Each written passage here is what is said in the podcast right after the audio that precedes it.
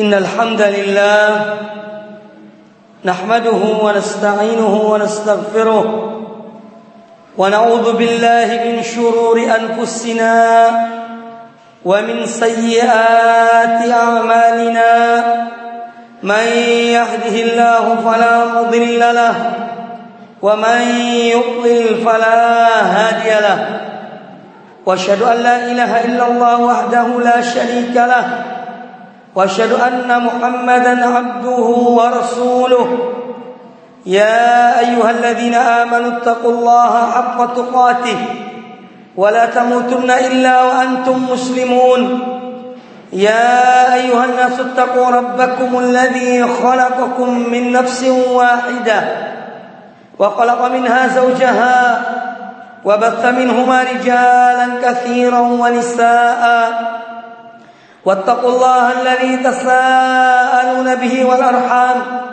إن الله كان عليكم رقيبا يا أيها الذين آمنوا اتقوا الله وقولوا قولا سديدا يصلح لكم أعمالكم ويغفر لكم ذنوبكم ومن يطع الله ورسوله فقد فاز فوزا عظيما أما بعد فإن أصدق الحديث كتاب الله وخير الهدى هدى محمد صلى الله عليه وآله وسلم وشر الأمور محدثاتها وكل محدثة بدعة وكل بدعة ضلالة وكل ضلالة في النار.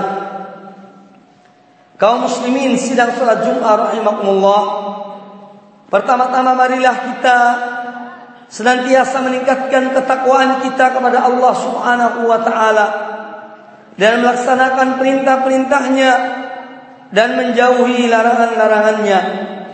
Sebagaimana pula hendaknya sebagai seorang muslim senantiasa mensyukuri nikmat Allah Subhanahu wa taala, terutama nikmat iman dan Islam yang telah dianugerahkan kepada kita, dan hendaknya kita memelihara nikmat tersebut dengan ilmu dan amal soleh, dengan istiqamah di atas jalan yang benar, di atas tuntunan sunnah Rasulullah Sallallahu Alaihi wa alihi Wasallam.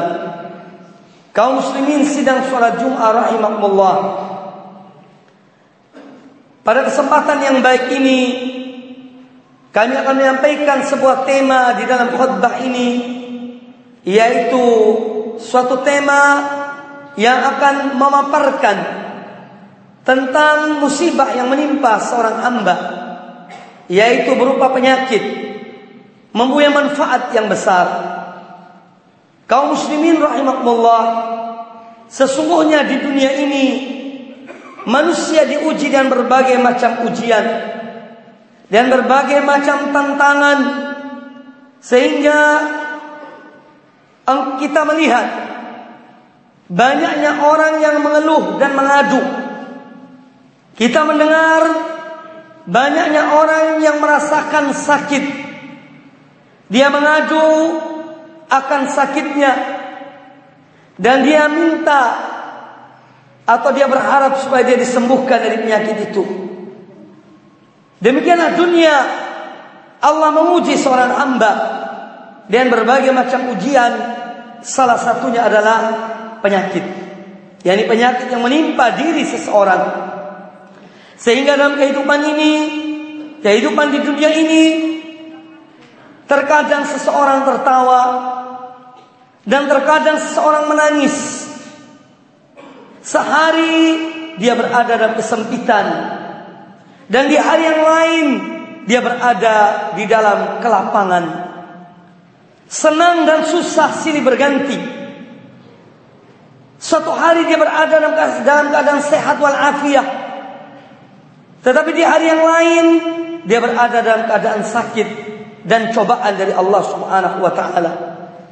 Tentu yang demikian itu adalah likaila ta'sau ala ma fatakum wa la tafrahu bima atakum. Wallahu yuhibbuk wallahu la yuhibbu kulla mukhtalin fakhur. Yang demikian itu supaya kamu tidak berduka cita terhadap apa yang luput dari kamu, dan supaya kamu jangan terlalu gembira terhadap apa yang diberikannya kepadamu, dan Allah tidak menyukai setiap orang yang sombong lagi membanggakan diri. Kaum muslimin sidang salat Jum'ah rahimani wa rahimakumullah, setiap orang mengetahui betapa pentingnya kesehatan dan hidup dalam keadaan sehat walafiat. Karena sehat di dalam diri seorang manusia adalah lebih penting dari hartanya dan dari apa yang dimilikinya. Hal ini terbukti ketika seorang dicoba oleh Allah, yang satu cobaan berupa penyakit, maka dia berani mengeluarkan dan rela mengeluarkan harta bendanya yang banyak untuk berobat, untuk menyembuhkan penyakitnya. Sehingga terkadang dia tidak bertanya seberapa duit yang telah dikeluarkan untuk pengobatannya. Bahkan saking pentingnya, demikian pentingnya kesehatan itu, sehingga seorang yang sakit dia berani berhutang untuk berobat. Dan dia tidak memikirkan tentang utang itu banyak atau sedikit, tetapi bagaimana dia mengharapkan agar kesehatannya kembali pada dirinya. Namun di sisi lain kita melihat ada juga manusia atau di antara manusia yang tatkala mereka ditimpa oleh suatu penyakit, maka berkuranglah kepercayaan mereka kepada Allah Subhanahu wa ta'ala, bahwa sakit itu datangnya dari Allah Subhanahu wa ta'ala, sehingga jiwanya goncang. Dia berprasangka buruk kepada Allah Subhanahu wa ta'ala. Dia diliputi oleh kesedihan dan kesusahan, dan dunia pun menjadi sempit baginya, padahal dunia ini luas. Dia tidak mampu untuk memikul beban sakit, maka dia tidak melihat kecuali seakan-akan kehidupannya dia waktu yang akan datang adalah kehidupan yang gelap gulita, karena dia ditimpa oleh penyakit tersebut. Namun pada hakikatnya kaum muslimin rahimakumullah, sesungguhnya apa yang menimpa seorang hamba, seorang manusia, tidak terlepas dari dua hal. Yang pertama adalah bahwa yang menimpa dirinya adalah sesuatu yang menyenanginya, yang membuat dia gembira dan tertawa, maka ini adalah satu nikmat yang zahir, nikmat yang tampah yang Allah berikan kepadanya. Namun di sisi lain, yang kedua yang diberikan oleh Allah kepadanya adalah sesuatu yang menimpa dirinya, yang membuat dia sedih, yang membuat dia susah, padahal sebetulnya itu juga merupakan nikmat antara nikmat-nikmat Allah Subhanahu wa ta'ala. Mengapa demikian? Karena dengan demikian Allah Subhanahu wa ta'ala ketika menimpakan kepada seorang muslim suatu hal yang menyedihkannya, yang menyusahkannya, yang menyakitkannya, adalah untuk menghapus dosanya dan untuk mengangkat derajatnya. Oleh karena itu penyakit dalam pandangan Islam, dalam pandangan Al-Quranul Karim dan hadits Nabi Sallallahu Alaihi Wasallam, apabila telah menimpa seseorang, maka itu merupakan salah satu di antara nikmat Allah Subhanahu wa ta'ala. Tetapi kapankah penyakit itu menjadi nikmat bagi seorang? Tentu tatkala dia bersabar menerima ketentuan Allah Subhanahu wa ta'ala tersebut. Maka seorang mukmin tatkala dia diberikan nikmat oleh Allah ta'ala, dia bersyukur. Tatkala dia diberikan cobaan, maka dia bersabar. Inilah yang disebutkan oleh Nabi sallallahu alaihi wasallam dalam sebuah hadis yang sahih yang diriwayatkan oleh Imam Muslim, ajaban li amril mu'min, inna amrahu kullahu khair. Sungguh menakjubkan urusan seorang mukmin, semua urusannya adalah baik baginya. Walaysa dzaka li ahadin illa lil mu'min, dan hal itu tidak dimiliki kecuali oleh seorang mukmin. In asabatu sarra'u syakar fakana khairan lahu, apabila dia diberikan suatu kebaikan, maka dia bersyukur, dan bersyukur itu adalah baik baginya. Wa in asabatu darra'u sabar fakana khairan lahu, dan apabila dia ditimpakan suatu hal yang tidak menyenangkan, maka dia bersabar, dan bersabar itu adalah baik baginya.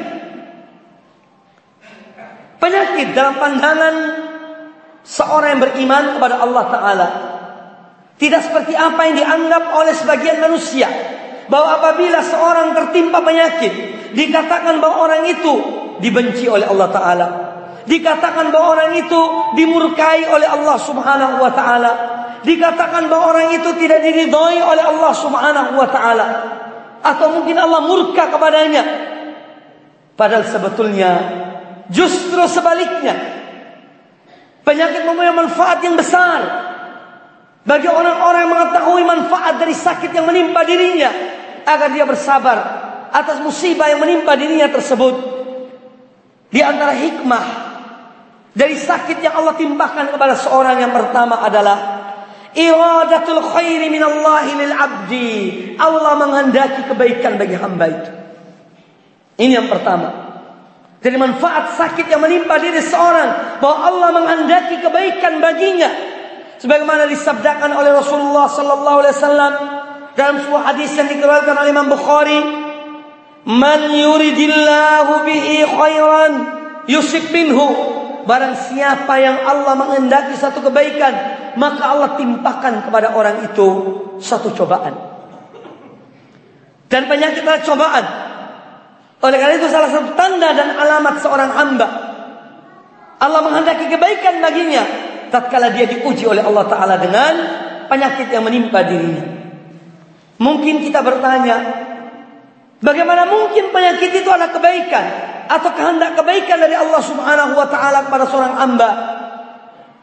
Maka perlu kita ketahui di antara manfaat-manfaat daripada sakit yang menimpa seorang adalah yang pertama, dengan sakit itu Allah menghapus dosa-dosanya dan mengangkat derajatnya.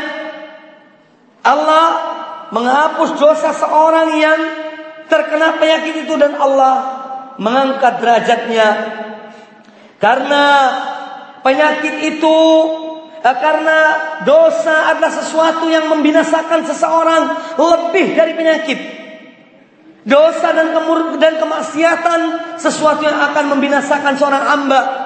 Oleh karena itu Allah kasihan kepada hambanya. Bagaimana supaya mengangkat dosanya orang ini? Allah berikan pada dia penyakit untuk menghapus dosanya, agar dia tidak binasa dalam azab Allah Subhanahu Wa Taala. Tetapi bagi mereka yang tahu, bagi mereka yang beriman, Rasulullah Sallallahu Alaihi Wasallam bersabda dalam sebuah hadis yang yang derajatnya hasan. Kata beliau, la yazalul bala'u bil mu'min awil mu'minah fi jasadihi wa fi malihi wa fi waladihi hatta yalqallaha wa ma alaihi min khati'ah. Rasulullah sallallahu alaihi wasallam bersabda, seorang mukmin dan seorang mukminah akan terus diberikan ujian oleh Allah yang menimpa jasadnya atau hartanya atau anaknya, sehingga ketika dia wafat, ketika dia bertemu dengan Allah Subhanahu Wa Ta'ala, maka dosa-dosanya telah terhapus. Oleh karena itu seorang yang ditimpa musibah berupa penyakit, hendaknya dia bersabar, hendaknya dia membaca isyarat di balik itu, bahwa Allah menghendaki kebaikan baginya. Kemudian kaum muslimin rahimani wa rahimakumullah, di dalam hadis yang lain Nabi sallallahu alaihi wasallam bersabda, "Ma yusibul mu'min min wasabin wala nasabin wala saqamin wala hazanin hatta al-hamma ya'ummuhu illa kuffira bihi min sayyi'atihi." Tidaklah seorang mukmin tertimpa suatu penyakit, penyakit yang lama atau suatu kepayahan atau suatu yang menyakitkan dirinya, dan tidak pula seorang muslim atau seorang mukmin ditimpa oleh kesedihan dan gundah gulana yang menimpanya, melainkan dengan itu semuanya Allah menghapus atau dihapuslah dosa-dosanya, dihapuslah kesalahan-kesalahannya. Kemudian yang kedua, di antara hikmah dari sakit yang menimpa diri seorang, dengan sakit yang menimpa pada diri seorang, maka seorang akan dapat menjadi seorang hamba yang ikhlas kepada Allah Subhanahu Wa Ta'ala. Karena seorang yang ditimpa oleh musibah berupa penyakit, kemudian dia menyadari bahwasanya dia mempunyai dosa, bahwasanya dia mempunyai kesalahan, maka dengan demikian dia menyadari dan dia ikhlaskan sakit yang menimpa dirinya itu, bahwa itu ada ujian dari Allah Subhanahu wa taala. Maka dia akan menjadi seorang hamba yang ikhlas kepada Allah. Hatinya akan menjadi lembut dan dia akan betul-betul berhadap atau menghadap Allah Subhanahu wa taala dengan khusyuk dan harapannya kepada Allah Subhanahu wa taala sebagai segala sesuatu yang dapat menyembuhkan atau yang dapat mengeluarkannya dari semua kesulitan yang dihadapinya. Dengan demikian seorang yang ditimpa oleh penyakit, maka dengan demikian Allah menghendaki kebaikan baginya untuk menyadarkan orang itu agar dia menjadi manusia mukhlis kepada Allah Subhanahu wa taala, dan untuk dia mengoreksi dirinya. فَأَخَذْنَاهُمْ بِالْبَأْسَاءِ وَالضَّرَّاءِ لَعَلَّهُمْ يَتَضَرَّعُونَ. Kemudian kami siksa mereka dengan melimpahkan kesengsaraan dan kemelaratan, supaya mereka memohon kepada Allah dengan tunduk merendahkan diri. Maka seorang yang sakit, tatkala dia menyadari kesalahannya, maka dia akan dengan serta-merta menghadap Allah Subhanahu wa taala. Harapannya hanya kepada Allah, tempat kembalinya hanya kepada Allah, sehingga dia menjadi seorang hamba yang mukhlis karena Allah Subhanahu wa taala. Di antara manfaat dari penyakit yang menimpa diri seseorang, bahwasanya sakit yang menimpa diri seseorang adalah salah satu tanda bahwa Allah mencintai hamba tersebut, sebagaimana yang disabdakan oleh Nabi sallallahu alaihi wasallam dalam hadis yang sahih diriwayatkan oleh Imam Ahmad bin Hanbal, "Idza ahabballahu qauman ibtalahum, faman sabara falahus sabru wa man jazi'a falahul jaza'." Yang artinya, apabila Allah mencintai suatu kaum, apabila Allah mencintai seseorang, Allah akan menguji mereka. Maka barang siapa yang bersabar, maka kesabaran adalah baginya, dan barang siapa yang tidak sabar, maka penderitaan pun baginya. Oleh karena itu seorang yang ditimpa musibah dan ujian dari Allah Subhanahu wa taala berupa penyakit, hendaknya dia mengetahui bahwasanya Allah menghendaki baginya agar dia senantiasa mengingat Allah, agar dia senantiasa kembali kepada Allah Subhanahu wa taala, supaya dia mendapatkan ridho Allah, dia menerima apa yang Allah berikan kepadanya, dan dengan demikian dia akan ridho kepada Allah Subhanahu wa taala. Di antara manfaat yang lain dari sakit yang menimpa diri seorang muslim, yaitu bahwa mereka orang-orang yang sakit dan mereka bersabar dengan penyakit yang menimpa diri mereka akan mendapatkan tempat dan kedudukan yang mulia di surga, sebagaimana hal, hal ini disebutkan oleh Nabi sallallahu alaihi wasallam dalam hadis yang sahih dikeluarkan oleh Imam Abu Dawud. Kata Nabi alaihi salatu wassalam, "Innal 'abda idza sabaqat lahu minallahi manzilatun lam yablughha bi'amalihi ibtalahu Allah fi jasadihi aw fi malihi aw fi waladihi hatta yublighahu al-manzilah allati sabaqat lahu min Allah taala." Yang artinya, kata Nabi alaihi salatu wasallam, sungguhnya seorang hamba apabila Allah telah menetapkan baginya satu kedudukan yang tinggi di sisi Allah di surga kelak, tetapi dia tidak bisa sampai kepada kedudukan itu dengan amal ibadahnya, maka Allah menguji dia pada fisiknya, Allah menguji dia pada hartanya, Allah menguji dia pada anaknya, sehingga dia sampai kepada tempat yang Allah tetapkan untuknya. Karena dengan amal dia tidak sampai kepada tempat tersebut, maka Allah memberikan ujian padanya untuk mengangkat derajatnya ke tempat yang Allah telah tetapkan baginya. Di dalam riwayat yang lain, kata Nabi sallallahu alaihi wasallam, "Innar rajula la yakunu lahu 'inda Allahil manzilah, fama yablughuha bi'amalin." Sesungguhnya seorang seseorang dia mempunyai kedudukan yang tinggi di sisi Allah, tetapi dia tidak sampai kepada manzilah tersebut dengan amal perbuatannya. Fala yazalullahu yabtalihi bima yakrah, maka Allah akan terus mengujinya dengan hal-hal yang dia tidak senangi, hatta yublighahu iyyaha, sampai Allah menyampaikan dia ke tempat yang telah Allah tetapkan. Maka seorang harus menyadari ketika Allah memberikan kepada dia suatu penyakit, mungkin dia dari segi amalnya kurang dan dia punya tempat yang tinggi di sisi Allah, maka dengan melalui cobaan itu dia akan mencapai tempat tersebut. Kaum muslimin, sidang salat Jumat rahimani wa rahimakumullah. Kemudian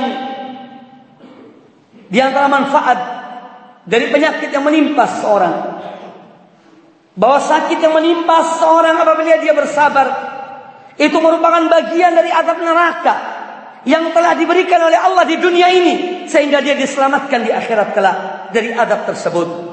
Hal ini berdasarkan pada hadis Abu Hurairah radhiyallahu taala anhu dari Rasulullah sallallahu alaihi wasallam, beliau bersabda, "Annahu ada maridan wa ma'ahu Abu Hurairah min wa'kin kana bihi." Pernah suatu ketika Rasulullah sallallahu alaihi wasallam bersama Abu Hurairah menjenguk seorang yang terkena penyakit panas yang luar biasa. Faqala lahu Rasulullah sallallahu alaihi wasallam, maka Rasulullah sallallahu alaihi wasallam bersabda kepada orang itu, "Abshir, berita gembira untukmu. Innallaha azza wa jalla yaqul, sesungguhnya Allah azza wa jalla berfirman, nari usallituha ala abdil mu'min fid dunya, penyakit panas itu adalah api yang aku berikan pada hambaku yang beriman di dunia ini, litakuna adzahu minan nari fil akhirah, agar ini merupakan bagian apinya di akhirat, yakni yang diberikan di dunia, sehingga di akhirat diselamatkan dari api itu." Hadis ini hadis sahih riwayat Imam Ahmad di dalam musnadnya. Sidang salat Jumat rahimani wa rahimakumullah. Kemudian di antara hal yang merupakan manfaat dari sakit yang menimpa diri seseorang dan merupakan berita gembira bagi orang yang tertimpa penyakit jika dia sabar dan tawakal kepada Allah Ta'ala, bahwa di akhirat kelak orang-orang ahli surga itu merasa iri terhadap orang-orang yang tertimpa musibah sakit di dunia ini, karena kedudukan dan tempat mereka yang tinggi di sisi Allah Subhanahu wa taala. Hal ini berdasarkan hadis Jabir radhiyallahu taala anhu. Beliau berkata, Rasulullah sallallahu alaihi wasallam bersabda, "Yawaddu ahlul afiyati yaumal qiyamati hina yu'ta ahlul bala'i thawab, law anna juludahum kanat quridat fid dunya bil maqarid." Hadis sahih riwayat Imam At-Tirmidzi. Kata Nabi sallallahu alaihi wasallam, seorang yang diberikan kesehatan di dunia ini yang mereka jarang sakit, nanti di hari kiamat kelak tatkala mereka melihat orang-orang yang pernah diuji oleh Allah Ta'ala dan ujian-ujian penyakit di dunia ini, tatkala Allah berikan pahala bagi mereka yang demikian besar, maka mereka orang-orang yang sehat walafiat di dunia mereka mengatakan, "Lau anna juludahum kanat quridat fid dunya bil maqarib." Seandainya kulit mereka ketika di dunia itu diiris dan dipotong-potong dengan dengan pisau. Karena mereka melihat musibah yang Allah atau ganjaran yang Allah berikan pada orang-orang yang diuji dengan penyakit di dunia ini. Kaum muslimin, sidang salat Jumat rahimani wa rahimakumullah. Tetapi kemudian ada pertanyaan. Apakah kemudian seorang menganggap bahwasanya dari apa yang disebutkan tadi, bahwa sakit di dunia ini adalah sesuatu yang memang dianjurkan atau sesuatu yang diperintahkan? Jawabannya tidak. Ini adalah bagi mereka yang telah tertimpa musibah itu, yang telah diuji oleh Allah Ta'ala dan ujian penyakit, agar mereka mengambil sikap sabar dan serahkan pada Allah Subhanahu wa Ta'ala. Bukan berarti seorang hamba dia kemudian minta pada Allah Ta'ala, "Ya Allah, turunkanlah kepada aku penyakit, berikanlah pada diriku penyakit." Tidak. Karena Nabi alaihissalam selalu di dalam peringatannya, dalam sabdanya beliau mengatakan, "Sallallahu al-mu'afah fa innahu lam yu'ta ahadun ba'dal yaqin khairan minal mu'afah." Beliau selalu bersabda, mintalah kepada Allah keselamatan, kesehatan, karena kata beliau sallallahu alaihi wasallam, tidaklah seorang hamba diberikan sesuatu yang lebih baik, yang melebihi keyakinan daripada kesehatan atau keselamatan fisiknya. Jadi intinya bahwa bukan berarti dari apa yang disampaikan tadi seorang harus meminta agar dia diberikan penyakit oleh Allah Ta'ala. Tidak. Tetap seorang hamba memohon pada Allah Ta'ala al-afiyah, sehat wal-afiyah di dunia dan di akhirat. Namun apabila seorang tertimpa penyakit, maka hendaknya dia kembalikan kepada Allah Ta'ala, dan dia menghibur dirinya dan janji-janji Allah dan Rasulnya bagi orang-orang yang diuji oleh Allah Ta'ala dengan dan penyakit itu. Mudah-mudahan apa yang disampaikan bermanfaat bagi kita semuanya. Kurang lebihnya semoga Allah Subhanahu wa Ta'ala maafkan. Aku qouli hadza wa astaghfirullah li wa lakum fastaghfiruhu innahu huwal ghafurur rahim.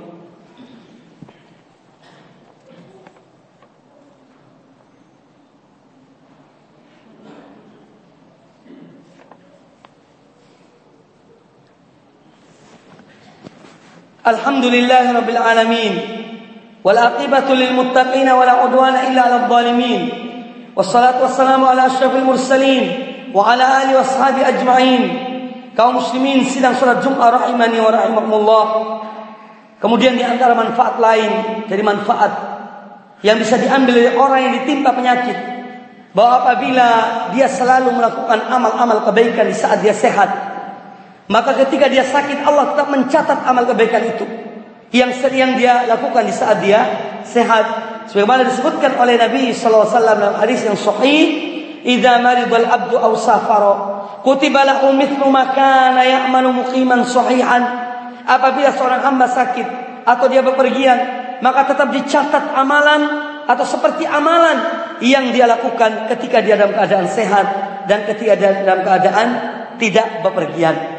Kemudian sebagai penutup dari khutbah ini, Allah Subhanahu wa Ta'ala berfirman, "Kullu nafsin dha'iqatul maut." Setiap orang yang hidup pasti akan merasakan kematian. Oleh karena itu marilah kaum muslimin rahimakumullah, kita senantiasa mempersiapkan diri kita dari iman dan amal soleh untuk menghadapi sesuatu yang akan datang kepada kita, yaitu adalah berupa kematian. Maka seorang hamba selalu bertakwa kepada Allah Ta'ala, menjaga amal-amal kebaikannya, dan senantiasa berdoa agar dia tetap istiqamah di atas jalan yang, yang benar. Mudah-mudahan ini yang dapat disampaikan, semoga bermanfaat. Innallaha wa malaikatahu yusalluna 'alan nabi ya ayyuhalladzina amanu sallu 'alaihi wa sallimu taslima. Allahumma salli 'ala Muhammad wa 'ala ali Muhammad kama sallaita 'ala Ibrahim wa 'ala ali Ibrahim innaka Hamidum Majid. Allahumma barik 'ala Muhammad wa 'ala ali Muhammad kama barakta 'ala Ibrahim wa 'ala ali Ibrahim innaka Hamidum Majid. Allahumma ighfir lil mu'minina wal mu'minat wal muslimina wal muslimat الأحياء منهم الأموات إنك سميع قريب مجيب الدعوات. اللهم اغفر لنا ولوالدينا وارحمهما كما ربيانا صغارا. اللهم إنا نسألك العفو والعافية في الدنيا والآخرة. ربنا آتنا في الدنيا حسنة وفي الآخرة حسنة وقنا عذاب النار. عباد الله، إن الله يأمر بالعدل والإحسان وإيتاء ذي القربى وينهى عن الفحشاء والمنكر والبغي يعظكم لعلكم تذكرون. فاذكروا الله يذكركم واشكروا على نعمه يزدكم ولذكر الله أكبر. وأقيموا الصلاة.